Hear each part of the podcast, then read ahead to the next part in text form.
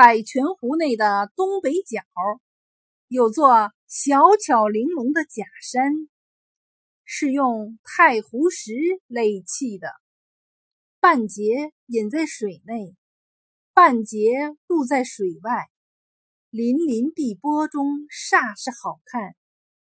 据说石下压着一口铁锅，锅下扣着一股喷泉。泉眼直通大海，若把大锅掀起，辉县、新乡一带非被淹没不可。当然这是传说，但传说里却有个动人的故事。很早以前，这里还未成湖，只住着一户人家。这户人家婆媳二人。儿媳玉娥年轻貌美，淳朴善良；婆婆却尖酸刻薄，心毒手辣。因为儿子早死，婆婆对玉娥看管甚严，除了山上砍柴、山后挑水外，大门不许出，二门不许迈。更不许接触邻村的那些年轻力壮的小伙子。一个炽日炎炎的夏日，玉娥挑着满满一担水经苏门山回家，因为山路陡峭，饥肠辘辘，一脚踩空，竟然跌下几十米深的山谷。可也奇怪。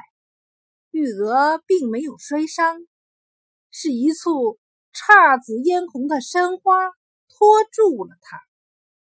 玉娥醒来，只见山花倏地变成个光彩照人的小姑娘，手里拿着一根又尖又光的木橛子，笑吟吟地说：“玉娥姐姐。”您受苦了，我给您砍了个小木橛子，你回去把它钉在锅台旁，用水时拔下来，水就会自己往外冒；不用时再用它把洞口塞好，往后你就不用再去担水受苦了。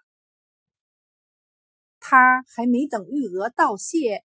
便留下一串笑声，飘走了。一连几天，婆婆不见玉娥挑水，可水缸总是满满的，怎么也用不完。是不是哪个野小子偷偷帮她挑的？她心里直犯嘀咕。一天鸡叫时辰，她透过窗户。悄悄地向玉娥屋里窥探，只见玉娥步履轻盈地走到锅台旁边，拔起了木橛子，清清的泉水便咕嘟嘟地冒了出来。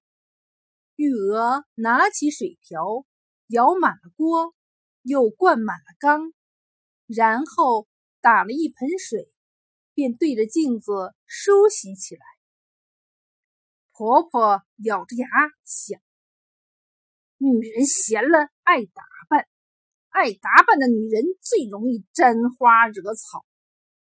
说啥也不能让她清闲。”于是，她就趁玉娥打柴出门，悄悄地溜进了厨房，一把便将木橛子拔下扔掉，一股清泉顿时汹涌而出。越涌越大，渐渐成了一片汪洋。狠心的贼婆娘早不知道冲到哪儿去了。玉娥打柴归来，见大水茫茫，漫无边际，眼看就要殃及邻村，急得都流下了眼泪。恰在这时，木橛子顺水飘来。他扔下山柴，抓起木橛子就跳下去了。房子早冲塌了，院落也没了踪影。洞口在哪儿呢？玉娥一面游，一面用木橛子估摸着往下按。木橛子拔起处都成了小泉，这就是现在百泉湖中的那些泉眼。终于，他找到了洞口，可是洞口被冲大了，木橛子塞不住，怎么办？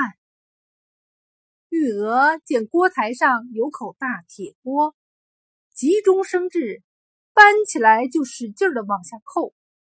可水柱却像一头贱牛似的往上涌，眼看这铁锅就要浮起来了，玉娥就用自己的身子紧紧的压在铁锅上，锅稳住了。